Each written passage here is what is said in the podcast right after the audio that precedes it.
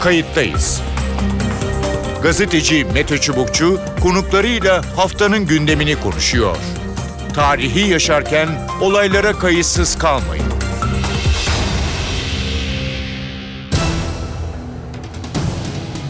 İyi günler bir kayıttayız programıyla daha karşınızdayız. Tarihe ışık tutmak ve olan biteni anlamak için yarım saat boyunca sizlerle birlikte olacağız. Ben Mete Çubukçu. Yarın yılın son günü koca bir yıl 2016'yı geride bırakıyoruz. Bu yıl kabaca neler olduğunu, olayların bizi yani Türkiye'yi ve dünyayı nasıl etkilediğini değerlendireceğiz. Siyasetten ekonomiye, sanattan edebiyata kadar bir yolculuk olacak 2016 için. Ve konuğumuz geçen yıl olduğu gibi bu yılda yazar Ahmet Ümit. Kayıttayız'ın konuğu Ahmet Ümit. Yazar Ahmet Ümit e, hepimiz e, biliyoruz ve Ahmet Ümit'le e, 2016 yılını değerlendireceğiz. E, 2015'i de onunla değerlendirmiştik geçen yıl. E, bu yılda e, ona başvuruyoruz. Hem siyaset e, hem dünya gündemi, edebiyat, sanat 2016'nın nasıl geçtiğini Ahmet Ümit'le konuşacağız. Ahmet Ümit hoş geldiniz kayıttayız'a.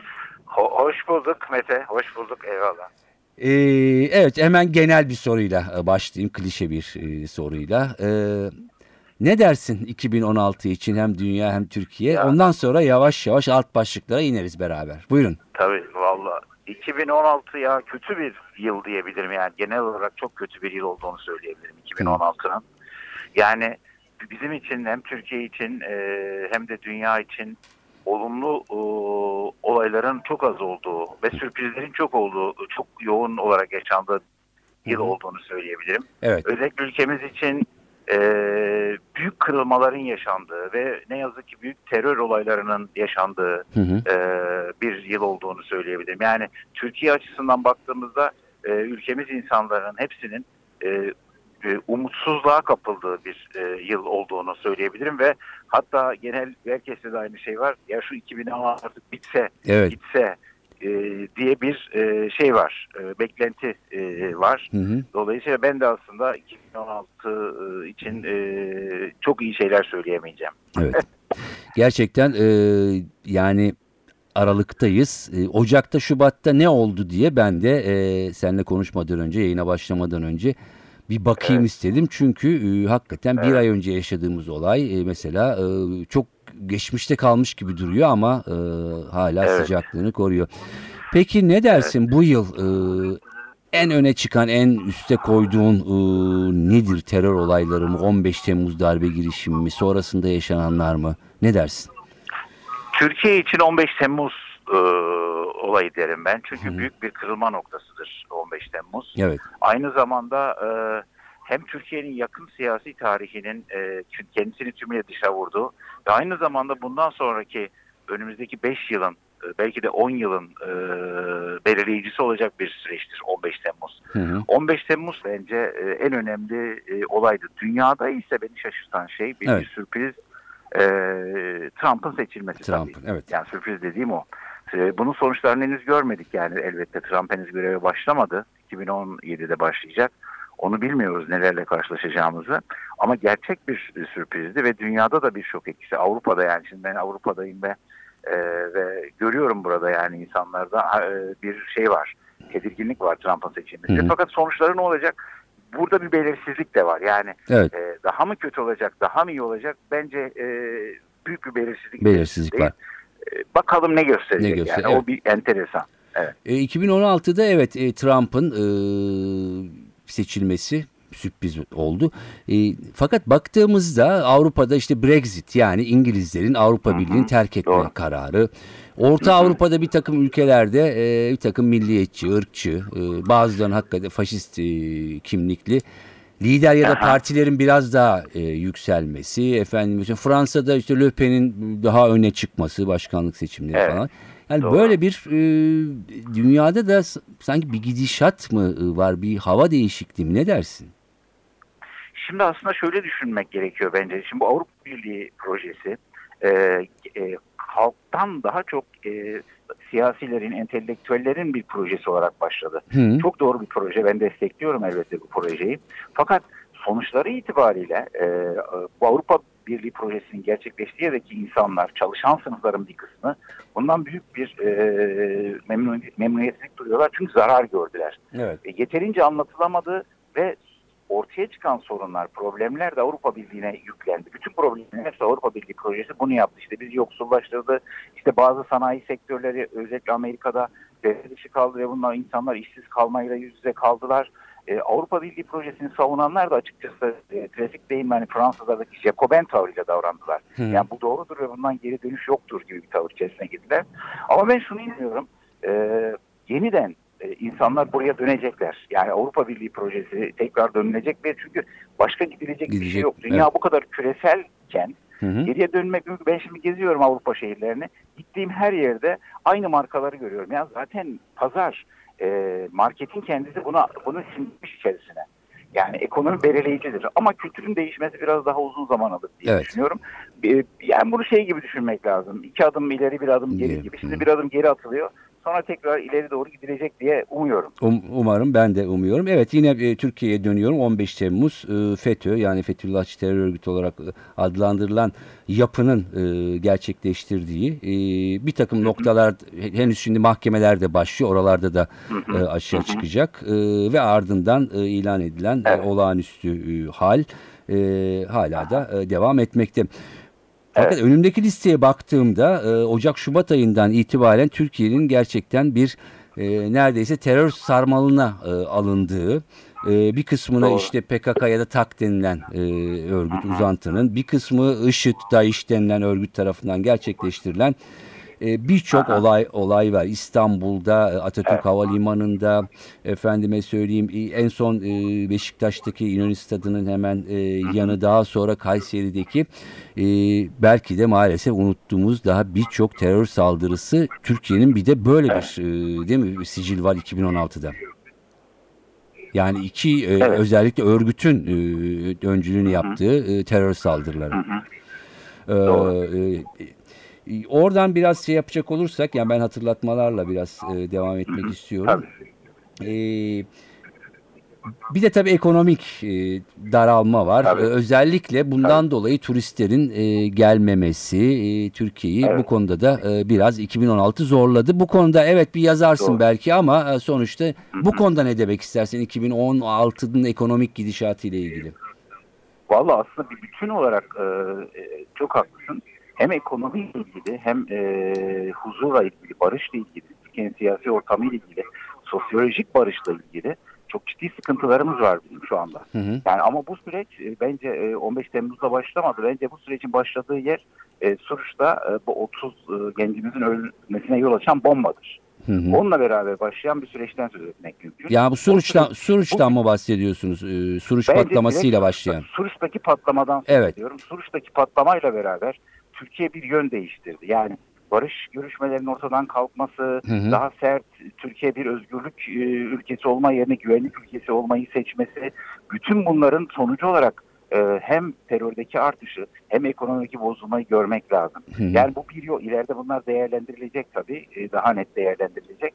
Bütün bunlar aynı zamanda ülkedeki demokrasinin sağlıklı bir şekilde e, yürüyememesi, e, demokrasiye doğru yürüyüşün e, de sıkıntıların yaratılması hepsini birlikte ele almak lazım. Hı hı. Yani e, bana bana sorarsan mesela Evet. biz bir an önce Türkiye'de yeniden e, bir e, barış ortamı, yeniden bir huzur ortamı, yeniden bir e, yani kamplaşma değil, sen ben değil, işte laik, dindar, e, Türk, Kürt, Alevi, Sünni değil, tam tersine bir Türkiye'lilik toplumu, e, Türkiye'lilik bilinci yaratmak ve bu Türkiye'lilikte bütün renklerin hepsinin eşit ve özgür bir şekilde yer almasını sağlamak gerekiyor.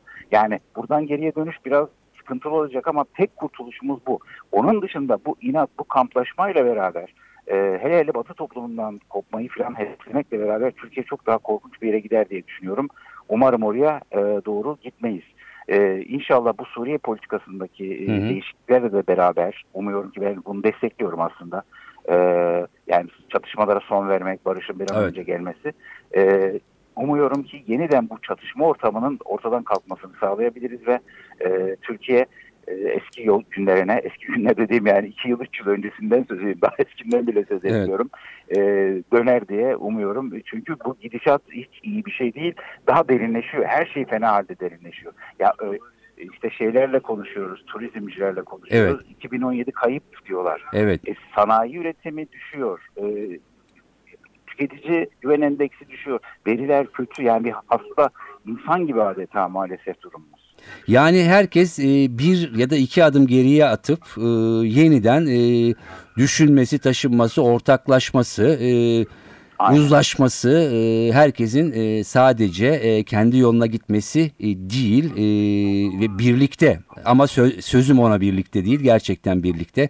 E, Tabii, insanların tabii. birbirini biraz dinleyerek birbirlerinin taleplerini de herhalde e, kulak kabartarak ve bunu hayata geçirerek değil mi? İki- Ya yani. ben- bence bence tam olarak böyle olması gerekiyor. Çünkü yani hani sonuçta biz bu to- toplu ülkede imparatorluklar ülkesi burası. Hep farklılıklar var. Evet. Farklılıklarla bir arada yaşadık. Farklılığı yok edenler kendilerini de yok ederler. Çok net yani bu hani e, Sovyetler Birliği koca Sovyetler Birliği yıkılma nedeni buydu. Bir tek parti vardı. Komünist Partisi bütün partileri yok etti. Sonunda kendi de yok oldu. hı. Var olmak için başkalarına ihtiyacımız var bizim. Siyasette de böyle, ülkede de böyle. E, bireysel hayatımızda da böyle. Başkaları yoksa biz olamayız. O yüzden farklı olana fena halde ihtiyacımız var. Bence oraya bunu da yolu formüle etmişler zaten. Demokrasi deniyor. Evet. Ee, çoğulculuk deniyor buna işte. Ee, bu, siyasi olarak da bunun formülleri var. işte parlamento, e, yürütme, yargı yasama, basın, bunların Hı. özgürlüğü meselesi. Bunlar olursa yani bence ülke tekrar toparlar. Türkiye büyük bir ülke. Ülkeleri çok büyük. Evet. Ya bu sorunlardan kurtulursak ya öyle diyorlar biraz da katılıyorum ben. Biraz da mesele siyasi kriz, siyasi kriz, ekonomik kriz tetikliyor. Evet. Ee, bu sorunlardan kurtulursak bence yoluna girer diyorum. Yani bir süre kısa sürede toparlarız. Evet herkesin birbirini dinlemesi gerekiyor. Sadece kendini dinlemesi gerektiği yere. Evet Türkiye'nin özgünlüğü de e, o. Yani e, 3-4 yıl önce e, örneğin Orta Doğu'da e, öne çıkması, e, aktör daha ciddi bir aktör olması, büyük aktör olması e, biraz da Tabii. o özgünlüğüne bağlıydı. Batı'yla ilişkileri, NATO ile ilişkileri, Müslüman laik bir ülke olması. E, Orta Doğu'ya e, yüzünü çevirmesi, orada etkin olması. E, Çünkü bir, bir e, dostum şöyle demişti. Diğer ülkelerden burada çok var zaten. E, oraya benzenirse hiçbir özgünlük kalmaz Doğru. demişti. Peki o zaman Tamam, şuraya geçelim. E, hem bir e, yazar hem bir vatandaş hem e, Antepli olma hasebiyle ateşkes e, belki 2016'nın en hani iyi diyebileceğimiz haberlerinden birisi. Doğru. Umarız e, iyi Doğru. şekilde devam eder. Doğru. Bu biraz e, hemen olmasa e, bile Türkiye'de de belli bir politika değişikliği var Suriye e, politikasında. Artık 5 yıl önceki politikanın olmadığını herkes kabul ediyor. E, bu biraz daha istikrar getirir mi yoksa biraz daha yine vaktimiz var mı ne dersiniz? Ya şimdi tabii şimdi Orta Doğu'yu sen de çok iyi biliyorsun. Son derece karmaşık ve son derece farklı dengelerin olduğu ve şu an şu anda büyük güçlerin bir satranç alanına çevrilen bir yer. Hı hı. Ee, ve bu barış e, ateşkes anlaşması çok yerinde ve çok olumlu. Ee, Türkiye'nin bunu imza atıyor olmasını da çok olumlu buluyorum. Herkes geriye dönüş dese bile benim için umurumda bile değil. Çok e, desteklenecek bir şey. Tabii ki tabii ki. Umuyorum ki bu umu- umuyorum ki bu süreç devam eder. Fakat e, şimdi biliyorsun e, iki gün önce e, Amerika Birleşik Devletleri 39 Rus diplomatını e, sınır dışı etti ülkeden. Evet. Hı. Şimdi bunun e, acaba bunun buna verilecek karşılık ya bunun iz düşümü, Suriye'deki iz düşümü ne olacak kaygılanmadan edemiyorum açıkçası. Hı hı. Böylesi bir e, yani soğuk savaş dönemi, ikinci soğuk savaş dönemi mi başlıyor? Yoksa hani bu Obama döneminin geçerken yaptığı bir şey işte Trump Ruslarla daha e, iyi bir ilişki mi kuracak? Hı hı. Bütün bu soruların hepsinin e, cevabını yakında göreceğiz. Ama Göreceğiz. ne olursa olsun sana katılıyorum. Ne olursa olsun. e, belki de 2016'nın e, en umut verici haberlerinden bir tanesi ateşkesin sağlanması. Bir Antepli olarak elbette bu benim için çok daha büyük önem Evet. taşıyor. Çünkü hayalim ve umudum şudur ki böyle bir barış barış görüşmesi olsun Suriye'de barış gelsin ve ateşkes sürsün. Böylece Gaziantep'teki e, bizim e, konuğumuz olan ve ama ne yazık ki pek çok probleme de e, neden olan Suriyeli e, vatandaşlar ya da Suriyeli insancıkların ülkelerine rahatça dönebilsinler. Hem onlar açısından hem ülkemiz açısından sağlıklı olan bu olur. O Hı yüzden e, bunu çok umut verici ve doğru buluyorum. Peki. Ee, biraz da hayatın e, başka yönüne e, senin e, asıl profesyonel e, meslek tarafına e, geçelim. Türkiye'de dünyada 2016 e, edebiyat e, dünyası nasıl geçirdi 2016'yı? E, neler söylersin? Neler öne çıktı? Sen neleri tavsiye edersin? Evet. Evet. Valla e, edebiyat dünyasında çok büyük böyle e, sarsıcı büyük olaylar yok. Yalnız benim için üzücü bir şey var. Umberto Eco'yu kaybettik. Umberto Eco'yu Evet. benim e, çok sevdiğim e, yazarlardan biriydi. Ama hani dünya edebiyatında işte şöyle büyük olaylar, şöyle önemli gelişmeler oldu. E, öyle şeyler e, maalesef yok. Hı hı. Sanat adına bizi sevindiren bir olay oldu. Biliyorsun Fazıl Say büyük bir ödül Evet. e, aldı. Büyük bir müzik ödülü aldı Almanlardan. Bu, çok e, gurur verici bir şey Evet. bizim açımızdan. Çok çok değerli ve kıymetli bir şey. Özellikle Türkiye'de yani artık sanatın e, ve kültürün anlamı öyle değişti ki Evet. yani artık ben e, işte hem dünyaya değişik, değişik yerlere gidiyorum hem de Türkiye'nin değişik yerine gidiyorum. Türkiye'de sanat sanat değil başka bir şeyin yaşamın anlamı gibi gözüküyor. E, o biraz Yani belki biraz önce anlattığın gibi yani bütün bu kutuplaşma anlamsız bir şekilde bu sanat dünyasında farklı şekilde etkiliyor. Yani e, daha çoraklaşıyor gibi sanki bu yüzden. Öyle- evet öyle olur. Diğer yandan başka bir şey söyleyeyim sana bak bu paradoks gibi gelecek. Öylesi zor dönemler yani ülkelerin yaşadığı böylesi zor dönemler, sert dönemler daha iyi eserlerin üretilmesine yol açar. Evet. Yani tuhaf bir şey. Yani acıların artması, insan hikayelerinin karmaşıklaşmasına neden oluyor. İnsan hikayelerinde e, uç noktalar, kahramanlıklar, korkaklıklar, ihanetler, ihanetler, zalimlikler, merhamet bunların hepsini daha yalın bir şekilde görmeye başlıyoruz. Hı hı. O açıdan üretim açısından aslında sanatçıyı çok besleyen acı dönemler bunlar, korkunç dönemler. E, keşke olmasa ama çok besleyen dönemler olarak öne e, çıkabiliyor. Yani İkinci Dünya Savaşı'nda mesela şahane romanların yazılması gibi Birinci Dünya Evet. Savaşı'nda şahane romanların yazılması E, so- soğuk Biraz, savaş e, soğuk savaş de- dönemi e, Doğu blokunda da yani çok e, gerçekten hani e, soyut olsa bile büyük kitaplar ve yazarlar çıktı. Aynen öyle. Bütün yani o kırılma noktaları diyoruz biz ona. O toplumların ve tarihin kırılma noktalarında inanılmaz bir şekilde insanlık ortaya çıkıyor. Evet. bütün iyi taraflarıyla, kötü yönleriyle, her yönüyle e, insanlık ortaya çıkıyor. E, bizim işimiz de yani sanatın her alanında, müzik olsun, sinema olsun, edebiyat olsun, Hı hı. sanatın her alanında insanı anlatmak. Sonuçta da insan değişmiyor. O nedenle e, yani kırılma noktaları dediğim gibi paradoksal bir şekilde keşke olmasa diyeceğim ama e, büyük eserlerin yaratılmasına e, olanak sağlayan e, ne yazık ki büyük olaylar doğuruyor. Peki e, ne dersin Dylan'a e, Nobel Edebiyat Ödülü'nün verilmesi e, kimileri bunun biraz sulandırma olduğunu söyledi. Kimileri biraz popülerleştirme olduğunu. Bob Dylan da almayacağım dedi kayboldu ortadan sonra e, başka biri gitti aldı. Sen nasıl değerlendirdin? Ben aslında konuya esnek bakıyorum. Bir Hı. kere şöyle söyleyeyim. Mesela Bob Dylan'ı şey gibi görmek lazım. Benim Karacaoğlan gibi görmek lazım. Evet. Yani kendi çağında Karacaoğlan e, neyse şimdi Karacaoğlan bir müzisyen midir bir edebiyatçı mıdır? Hı hı. E, bu, bu tartışma meselesi. Evet. Bence aynı zamanda şahane bir edebiyatçıdır Karacaoğlan öyle evet. değil mi? Evet. Yani dolayısıyla Dylan'a ödülün verilmesini ben e, yadırgamadım. Hı. E, bu yerinde bir şey. Ama benim asıl e, şöyle bir problem var.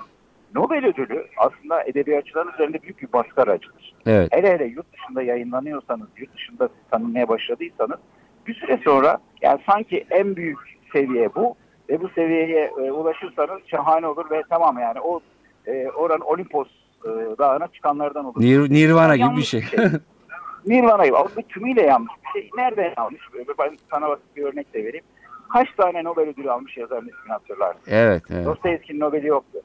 Doğru. Shakespeare'in yoktu. Doğru. Kafka'nın yoktu. Yani Yaşar Kemal'in yoktu.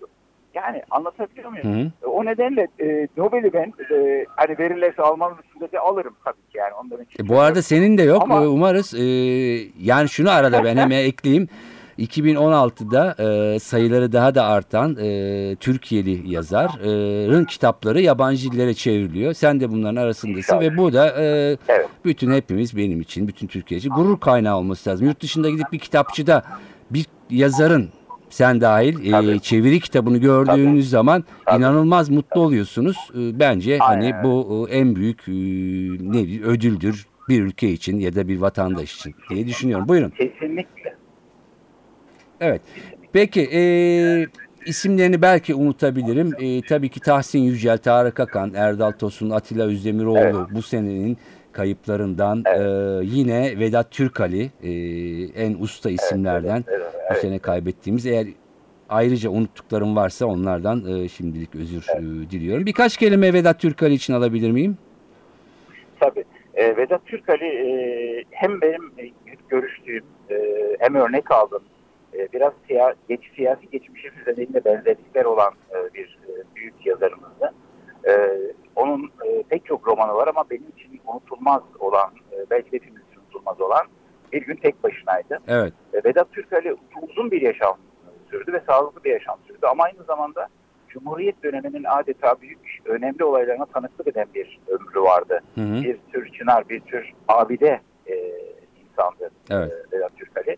E, e, kendi inancına sadık bir şekilde yaşadı. Kendi inancına, kendi politik duruşunu tutarlı bir şekilde e, sürdürdü. Gerçekten büyük yazarlarımızdan e, biriydi. E, onu kaybetmek bir acı. E, aynı zamanda Tarık Akan için de aynı Evet. şeyi söylemek lazım. Yani hani bu tür insanlar gerçekten anıt insanlar ve bu insanlar öldüğü zaman bence kaybolmuyorlar. Hep zannediliyor. Tam tersine aslında ortak kültürümüzün e, büyük ve önemli kurucuları olarak o büyük e, köprünün, gelecek kuşakları taşıyacak köprü, kültürün, e, kültür köprüsünün taşları olarak yaşamaya devam ediyorlar. Evet peki bir iki e, cümlede Umberto Eco için onu çok beğendiğini biliyorum. Oradan devam edelim. Süremiz de azalıyor. Evet devam edelim buyurun. Evet. Umberto, Eco- Umberto Eco'yu ben şu nedenle çok e, severim. Bir kere e, yani sadece bir e, yazar değil aynı zamanda büyük bir entelektüeldi. Evet. Yani e, hem kendisi bir orta çağ uzmanıydı ama aynı zamanda günümüzün sorunlarına dair pek çok e, fikirleri vardı ve bunları yazdı. E, bir estetikçiydi aynı zamanda. Fakat tabii ki onu en çok e, dünyaya tanıtan romanlar oldu ki bu romanların içerisinde bence ilk yazdığı roman e, bana göre e, bir okur olarak bana göre Hı. en başarılısıydı. E, herkesin bildiği Gül'ün adı. Evet. Ee, o yani ben de açıkçası şöyle söyleyeyim. Tarih, tarihi polisiye yazarken Umberto Eco'nun e, bu şeyinden, e, bu yönteminden etkilendiğimi e, söylemeliyim. Gerçekten de Peki. e, son derece iyi bir yöntem. Tarihte çünkü polisiye gibi gizemlerle dolu.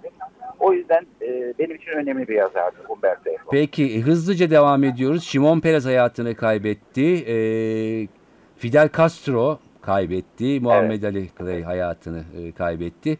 Ee, daha var isimler e, ama e, ne dersin? Mesela buradan da Fidel Castro'yu çok kısa konuşalım. Sonra e, senin son dileklerini e, alıp e, bitireceğiz. Buyurun. Evet, Fidel Castro e, enteresan aslında. Yani bütün e, bir yandan kend- kendimi çok şanslı görüyorum. E, Belki sen de öyle görüyorsun. Çünkü ideallerin insanlarıydı bu Evet. insanlar. Bir idealin peşinden gittiler ve bir çok başardılar. Hı hı. Yani e, neyi başardılar? En azından kafalarındaki e, toplumu kurma yolunda iktidarı ele aldılar. Fakat bu iktidar e, ne kadar başarılı oldu bu bir tartışma konusu ve tartışma devam edecek. Kendinin de böyle bir laf var zaten kendinin de. Ee, yani yapılan en büyük yanlış birilerinin işte sosyalizmi başardığını düşünmesi ve bizim de inanmamız gibi bir lafı var. Evet, aynen öyle. Aynen öyle. Sovyetlerin yıkımını da gördüm ben. Beni orada mesela e, ilgilendiren, e, enteresan eden bir başka kişiyi koymak zorundayım. Che Guevara. Evet. Che gençken öldü ve iktidar olmadı. Yani Hı. Fidel Castro iktidar oldu. Bak çok ilginçtir bu. Che iktidar olmadı. İktidar e, devrimci bir mücadele yürütürken e, öldü. Ama dünya e, bugün e, mesela eğer bir kıyaslama gerekirse gerek bilmem gerekir mi? He? Che'nin yeri başka bir şeydir. Fidel Castro'nun yeri Evet başka bir tabii şeydir. ki. Olumlamak ya da olumsuzlamak için söylemiyorum. Anladım. Bir durum, Sadece durum bir tespiti evet. sosyolojik olgu, bir tarihsel sosyolojik olgu ve mitlerin yaratılışıyla ilgili bir e, durum olarak anlatmak isterim. Peki. Ahmet Ümit e, 2016'yı e, sizin adınıza e, e- S diyelim bir S verildi. 2017'de e, sizin ajandanızda e, ne var? Okurlar sizden e, ne görecek ya da e, ne bekleyecek diyeyim ve 2017 dileklerinizi alayım ve programı kapatayım. Buyurun. Evet. Valla güzel bir roman geliyor. Başkomiser Nevzat e, yeniden sahalara iniyor. Evet. E, ve tabii ülkenin sorunlarından ayrı değil. Suriyeli göçmenlerle ilgili bir roman bu. Enteresan. Ee, esas olarak büyük bir duyarsızlık içerisinde e, insanlık. Türkiye'de öyle bence. Biz üzerimize düşeni fazlasıyla yapıyoruz ama hala insanlarda o duyarlılığın olmadığını görüyorum ben. Ee, Suriyeli çocuklar, kaçırılan Suriyeli çocuklar, organları çalınan Suriyeli çocuklar, e, seks küresi haline getirilen kadınlar. Bütün bunların içerisinde işte başkomiserin başkomiser Nevzat'ın çözmeye çalıştığı, yakalamaya çalıştığı bir seri katil. Ee, romanımız bu. İsmi de Kırlangıç Fırtınası. Çünkü Kırlangıç Fırtınası diye bir fırtına var. Evet. Kırlangıçlar göçerken bir rüzgar bir rüzgar geliyor ve yarısı ölüyor. Evet. Ee, biraz bununla ilgili. Ee, yaz başında kırlangıç fırtınası inşallah e, bitmiş olur. Ve Bekliyoruz okur- buluşuruz. 2017'de. Evet, e, 2017 için dileklerinizi alayım. 2017 için en büyük dileğim kocaman kocaman kocaman bir barış istiyoruz. Terörün olmaz, olmadığı bir Türkiye ve dünya istiyoruz. Huzur istiyoruz. Ee, insanların aç kalmamasını istiyoruz. İnsanların birbirine gülümsemesini istiyoruz. İnsanlığın en büyük değer olmasını istiyoruz. Din, dil, ırk ayrımı, cinsiyet ayrımı olmasını istiyoruz. Doğaya saygılı bir hayat istiyoruz. Ve herkese sevgilerimizi yolluyoruz. Ahmet Ümit çok teşekkür ediyorum. Ee, uzlaşmanın, e, birlikte yaşamanın, kutuplaşmanın sona ermesi, insanların uzlaşmak için birer adım geri atıp tekrar ortaklaşması. Ee, bu arada unuttuğumuz Aylan bebeklerin, Ümran bebeklerin yeniden e, Evet. yaşanmaması, Suriye Savaşı'nın en azından ateşin e, durması, terörün e, bitmesi. Ee, size, Türkiye'ye, herkese, insanlığa da hayırlı bir 2017 e, diliyorum. Çok teşekkür ediyorum programımıza katıldığınız Ben için. teşekkür ederim. İyi yayınlar. Hoşçakalın. Sağ olun, mersi. Evet konuğumuz Ahmet Ümit'in 2016 ve 2017 için görüşleri böyle. 2016 gerçekten Türkiye ve dünya için zor bir yıl oldu. Dileğimiz 2017'de en azından bunların ciddi bir kısmının aşılması ama en önemlisi ülkemiz için en son söylediğimiz gibi barış ortamının, kutuplaşmanın olmadığı, terörün bittiği, azaldığı, dış tehditlerin giderek azaldığı, ekonomik ve siyasi olarak istikrara kavuşmaya giden bir Türkiye olsun, bir dünya olsun ama en önemlisi gerçekten insanların uzlaşmak için en azından ortak noktaya gelmeleri. 2017 yılında kayıttayız da e, yine beraber olmak umuduyla iyi yıllar, iyi seneler ve iyi bir inşallah 2017 diliyoruz. Ben Mete Çubukçu, editörümüz İrem Gökbudak kayıttayızdan hoşçakalın diyoruz. Önümüzdeki yıl farklı konularda buluşmak üzere. Kayıttayız. Gazeteci Mete Çubukçu konuklarıyla haftanın gündemini konuşuyor. Tarihi yaşarken olaylara kayıtsız kalmayın.